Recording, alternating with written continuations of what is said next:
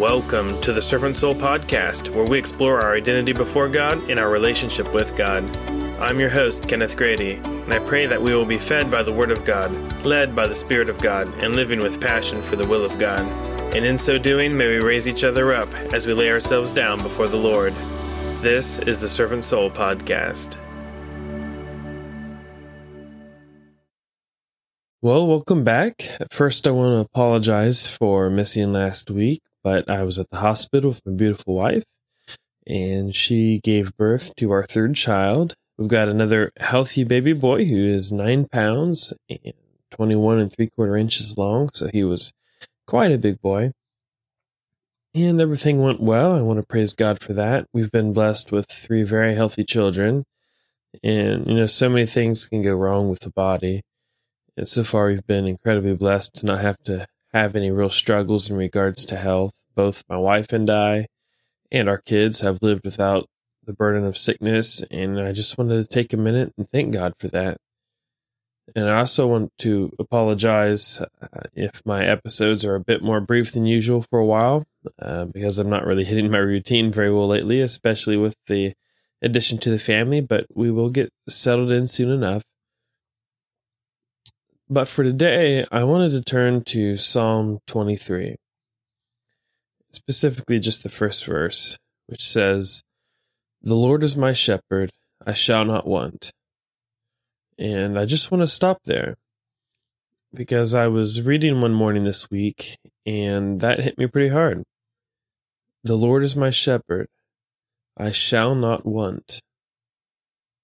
I have so many wants. I am driven by my want.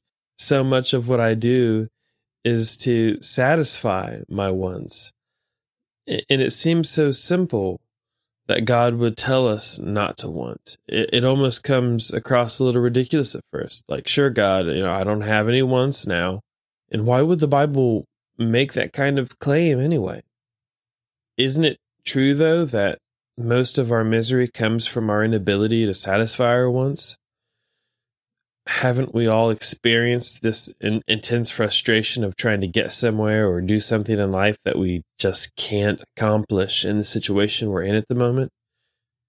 And how much misery have we caused ourselves trying to fight against the boundaries in our life to get just a little bit more of what we want, a little more fun, a little more time, a little more money, a little more power, a little more influence, a little more pleasure. It's so easy to spend the present ever longing for the next better moment, and the result is just a perpetually unsatisfying now. And David told us the secret to having everything we want stop wanting. and I, I say that a little tongue in cheek, but isn't our want a desire a set of emotions that are within our control. It, it's funny how we almost never notice that. We teach our kids to control their anger, their sarcasm, their volume, their pride, but how easy it is, right, to let all the unhealthy, self-serving wants to just slip through the cracks. And honestly, it can be hard to even see sometimes. We have all kinds of pretty words that can disguise it ambition, work ethic, focus, drive, goals, dreams. And I'm not saying those are bad things. Those can all be good things. But it's also quite easy for our sinful want to masquerade as any one of those. And we could all probably use a heart check on that from time to time. But we are responsible for what we want. It's more common, I think, for us to consider ourselves victims of our wants rather than rulers of them and our wants serve a purpose for our sinful hearts, don't they? They justify our, our sin in our mind because we have to be tempted by something to justify doing it, right? Nobody wants to say, I just sin to sin. we always have to have an epic battle framed in our minds of how sinful want comes swooping out of the sky like a dragon, and we held off as long as we could, but in the end we succumbed to the powerful beast of temptation when in reality, oftentimes we just took our eyes off of the shepherd and decided that what we had in God just wasn't enough. You know, we want what we love. Proverbs 4:23 says, "Keep thy heart with all diligence, for out of it are the issues of life. And David could say, I shall not want, because his heart was in the hands of God. And I don't want to just cast out some useless cliche today that will make us feel worse about ourselves. But there is such a profound and yet simple godly wisdom in this verse. The Lord is my shepherd, I shall not want.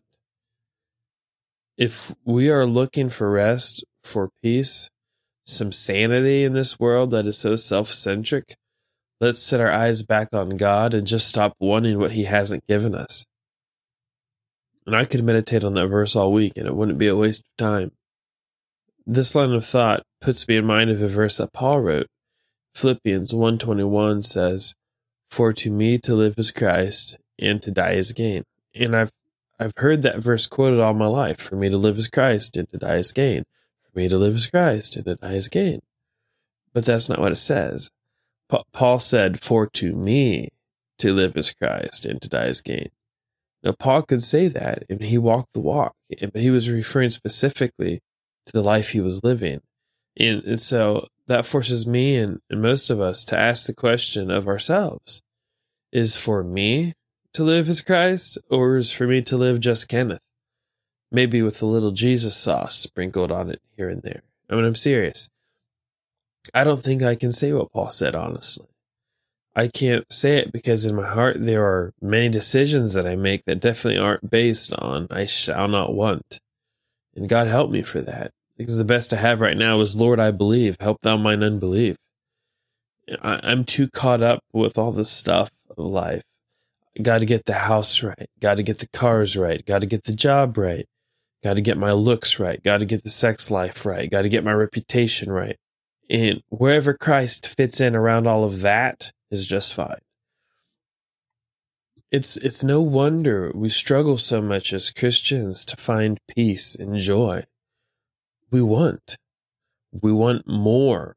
And when we run out of ideas for things to want, we browse the internet or commercials so we can find more things to want how long after we get the next new something does it take until we start thinking, well, the next time I get this, I'm going to do such and such differently to make sure I get what I really want. we will never have what we want until we want God. It's not easy, but it's simple. Remember, we were created by Him to enjoy Him. Remember, we were made to be His children. Remember, we are in a fallen world that will only be justified by him, there there is nothing else to fill the hole in our heart that wants. Stop trying to stuff all the other junk in there. I promise it won't fit.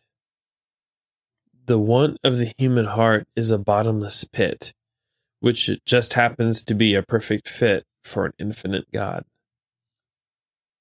1 Timothy 6, 6 through 8 says, but godliness with contentment is great gain.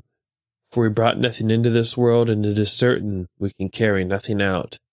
And having food and raiment, let us be therewith content. Amen.